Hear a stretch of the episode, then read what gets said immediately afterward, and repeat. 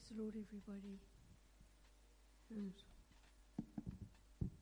what a wonderful God we serve, and how great He is. And it's just so wonderful for us to be gathered in church together, worshiping together, and uh, to hear His word. And I pray and trust God to guide me and to lead me and to help me as I minister the word. Um, earlier this evening, before I came, when I come in a little bit, I was speaking to Brother Matthew, and he the last time I, I, ministered the word, I didn't have all my notes. Something went wrong. I don't know what it was. So he asked me if I've got, oh, it's going funny here. He asked me if I've got all my notes uh, tonight, but I just want to show you this. This is the part, these are the parts of the notes that are not in here.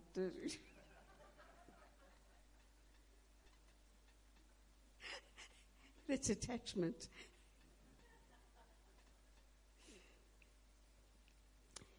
Amen. So, um, ministering, the, the message I've called tonight is in his steps. So, um, if you have your Bibles, and I would like, I would like to ask you, if you want to, to turn to the scriptures that are referenced. It gives me great pleasure to hear the, the rustle of the pages being turned in the Bible. But of course, otherwise, if you don't have your Bible, um, we have the words on the screen behind us. So, our first scripture tonight is 1 Peter chapter 1 verses 1 and 2.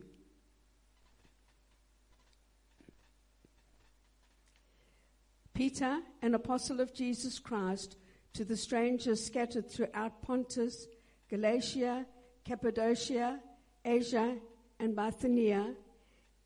Verse 2 elect according to the foreknowledge of God the Father through sanctification of the Spirit unto obedience and the sprinkling of the blood of Jesus Christ, grace unto you and peace be multiplied. And in this scripture, there are certain things that I'd like to dwell on a little bit. And the first one of those uh, uh, th- um, points would be t- talking about strangers. He says, uh, G- uh, the, the apostle of Jesus Christ to the strangers. History claims that there were Jews who had lived in Rome since the second century BC. At that time, Julius Caesar and Augustus supported laws that allowed the Jews protection to worship in the ways they were accustomed to. And now we come to the period of 62 to 64 AD when Apostle Peter writes this first epistle addressed to the strangers. Because they were Jewish Christians living in these Roman provinces in Asia Minor. They were part of the Jews who were scattered throughout the Roman Empire. Here I would just like to insert a small passage on how the Israelites became to be named Jews.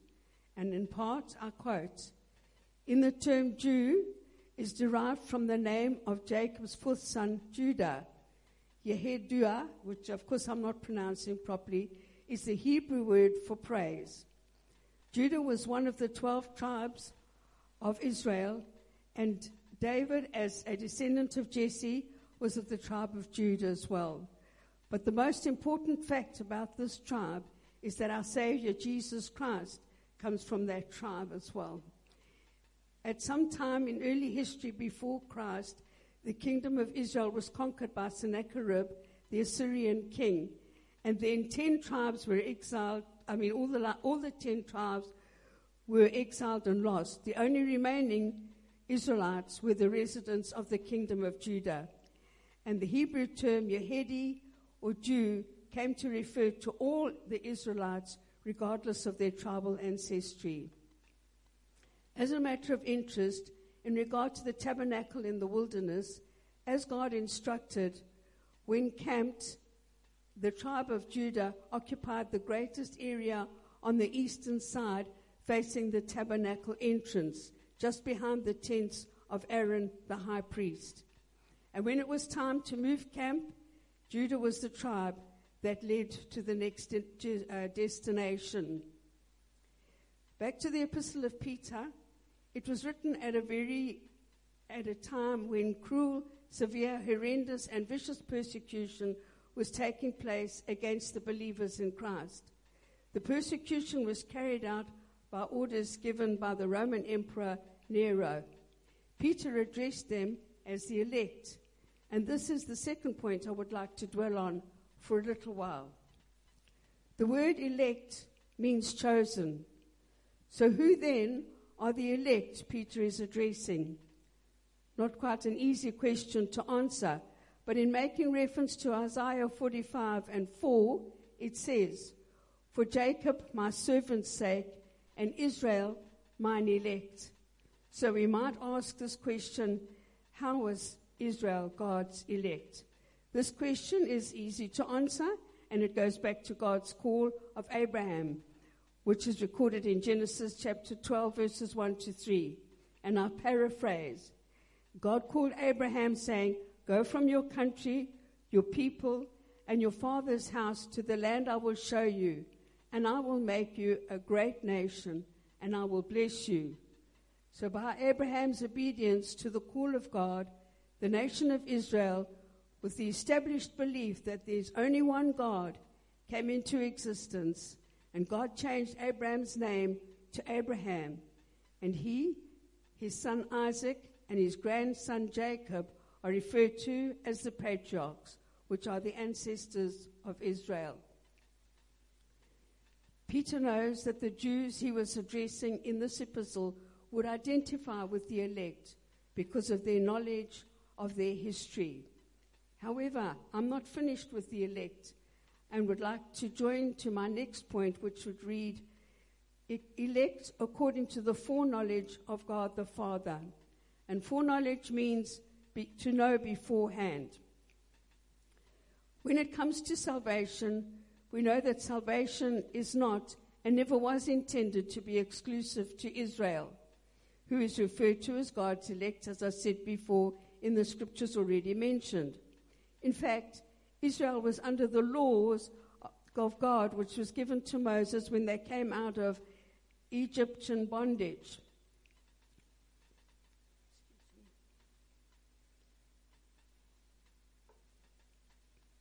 Now, bearing in mind that the meaning of the word elect is chosen, I declare that we all, everyone, everywhere, are God's elect when I refer to Ephesians chapter 1, verses 4.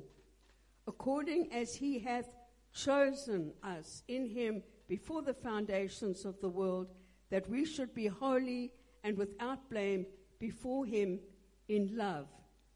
And Romans 8 and 32 and 33 says, He that spared not his own son, but delivered him up for all, how shall he not with him also freely give us all things? Who shall lay anything to the charge of God's elect? It is God that justifieth. So to continue with the epistle, in verse 6, Peter states that for a period of time, they are in heaviness through manifold, te- they are in, sorry, they are in heaviness through manifold temptations. And the word temptations here means trials. Apparently, these trials pertain to the persecutions they were suffering rather than the normal trials of life and in their discouragements and their sufferings that this brings. But Peter comfortingly speaks of a near and beloved Savior and the privilege of being a Christian in that we are redeemed by the precious blood of Jesus Christ. All of us face trials, temptations, and difficulties. And from time to time, we suffer during these periods. Sorry, I've said that wrong. We do suffer during these periods of trials and tribulations and temptations, as it says in the Word. But Peter says that we are kept by the power of God through faith unto salvation. The third point I would like to dwell on is that of God the Father through sanctification of the Spirit. My studies on this subject have led me to believe that this would be in reference to the coming of the Holy Spirit to the Virgin Mary, miraculously causing her to conceive and give birth to the Son of God. And here I would like to quote Luke 1 and 35. The angel answered and said unto her, The Holy Ghost shall come upon thee, and the power of the highest shall overshadow thee. Therefore also that holy thing which shall be born of thee shall be called the Son of God. And now the fourth point is referencing the sprinkling of blood of Jesus. The sting of death is sin, and this is what keeps us out of heaven. But the death and the shed blood of Jesus Christ was, has conquered that, and our sins can be forgiven. And this is needed because without the shedding of blood, there is no remission of sins. And it's not any blood, not anybody's blood, it must be the blood of Jesus Christ, pure and sinless. How wonderful it is for us that in our fall of, in our frail humanity, we can have our sins forgiven, be washed and cleansed, and be made ready to enter into heaven. And this is all glory and honor to God for this wonderful plan of salvation since Adam and Eve. The Holy Spirit and the shedding of sinless blood are absolutely essential for our salvation. And because of the, now moving on, because elect is mentioned and because we are, sorry, because there were Jews scattered in the Roman provinces who are addressed by Peter in this epistle, does that mean that salvation is exclusive to the Jews? No, not at all. And here I reference Galatians chapter 3, verses 28 and 29. Neither is there Jew nor Greek. There is neither bond nor free. There is neither male nor female. For all, for all, for ye are all one in Christ Jesus. And verse 29, and if you be Christ's, then ye are Abraham's seed and heirs according to the promise. Amen. In a call to spiritual growth, Peter writes on the subjects of responsible conduct among, responsible conduct among believers, responsible conduct towards civil authority, and responsible conduct of slaves towards their masters. And I know clearly that this subject of slaves and masters does not affect us in this modern day and age. But the point that I'm reaching for is the last words of verse, verse 21, which says, Christ also suffered for us, leaving us an example to follow in his steps. As written in this scripture, the example Christ has left is that he did not sin, neither was guile found in his mouth. When he was reviled, he reviled not again. When he suffered, he threatened not, but he committed himself to him that judgeth righteously. And if we can do likewise, then we are following in his steps. That's the example that Jesus has set before us. Not the only example, but as far as this is concerned, that is the example to follow in his steps, is, is, is the scripture that I've just read. In Peter's own life, in his spiritual growth, he experienced some awkward situations, some hardships, and some difficulties. And for this uh, point of view, I believe that he is qualified to speak of suffering. And um, when Brother Gavin was uh, ministering this morning, I felt I'd like to get his notes and cut and paste some of those things that he said. Amen. It was so beautiful, and, and the whole message was absolutely beautiful. So, but a lot of it tied up with what I'm talking about here in a way, and I was really grateful to hear that. So, Peter, I believe because of what if he went through, he's qualified to speak of suffering. As a disciple of Jesus, he had some highs and some lows, and I mentioned just a few. As we all know, he recognized that Jesus was the Messiah.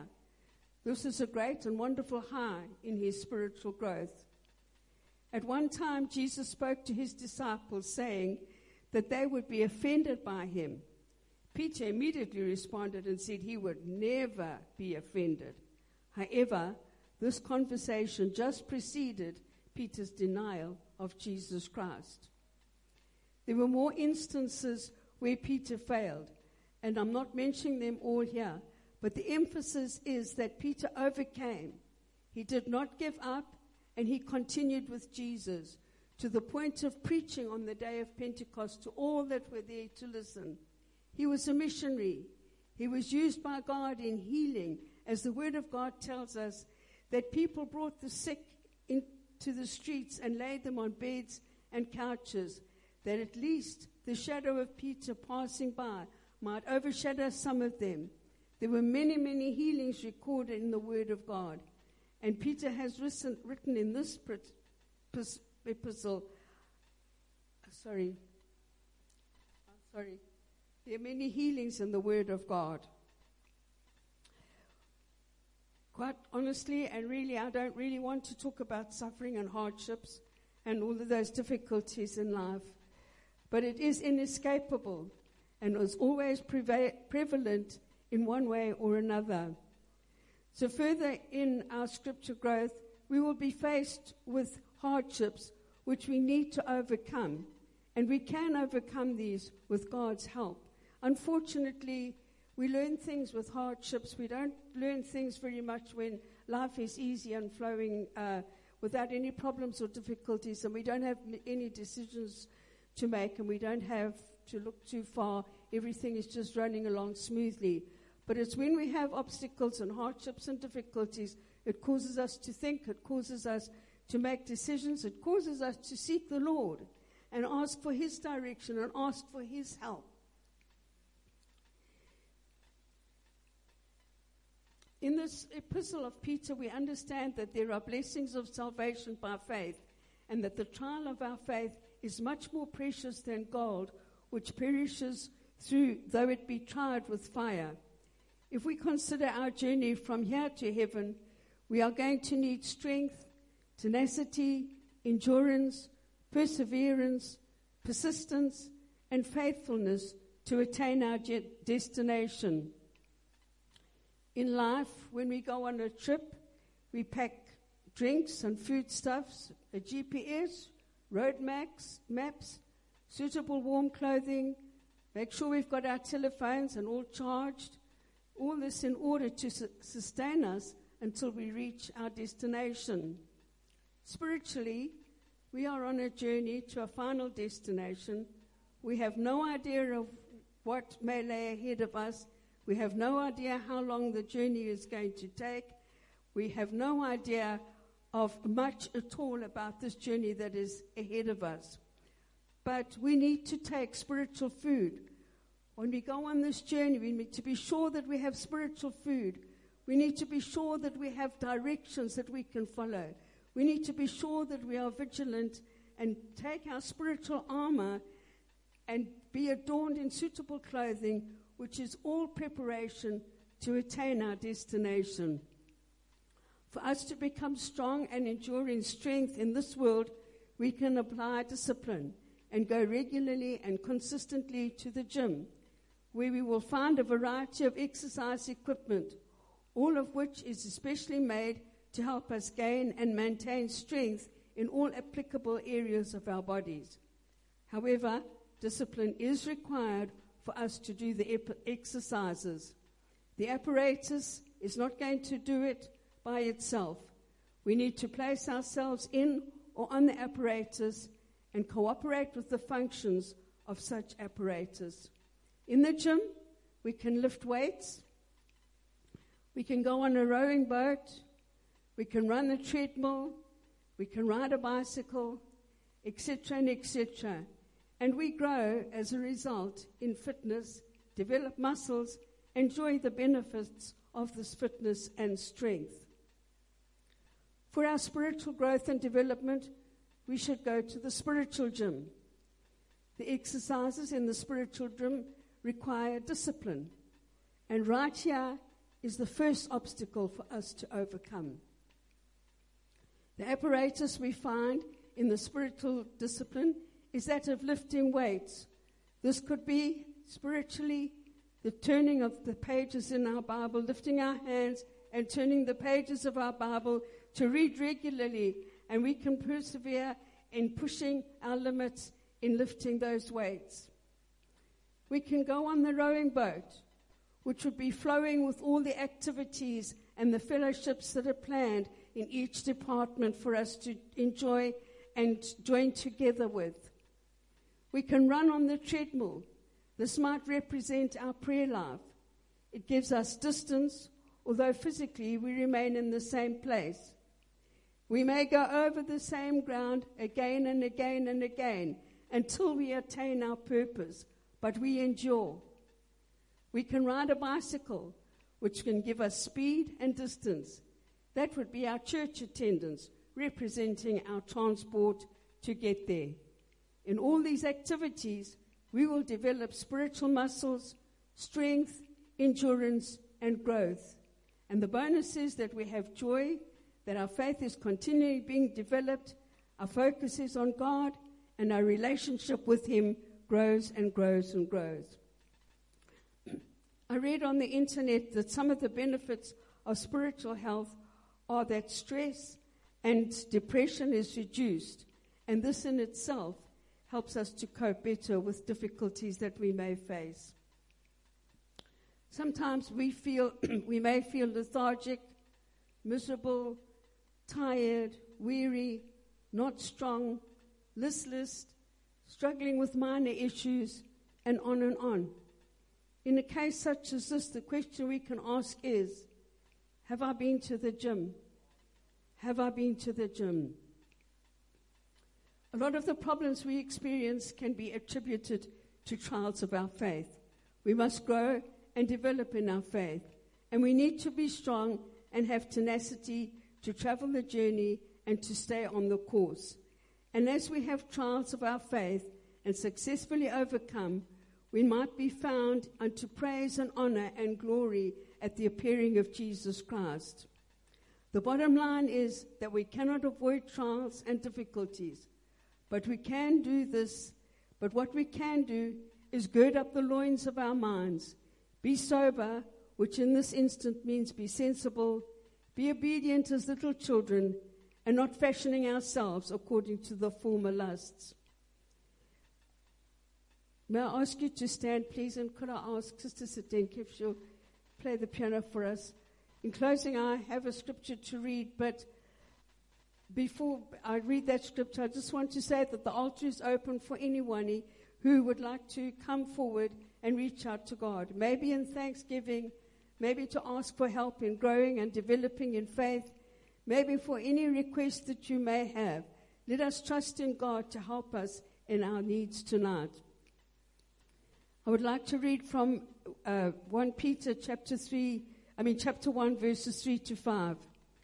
Blessed be the God and the Father of our Lord Jesus Christ, which according to his abundant mercy hath begotten us again unto a lively hope by the resurrection of Jesus Christ from the dead, to an inheritance incorruptible and undefiled, and that fadeth not away, reserved in heaven for you, who are kept by the power of God through faith unto salvation ready to be revealed in this last time. If you would like to come to the altar, please do.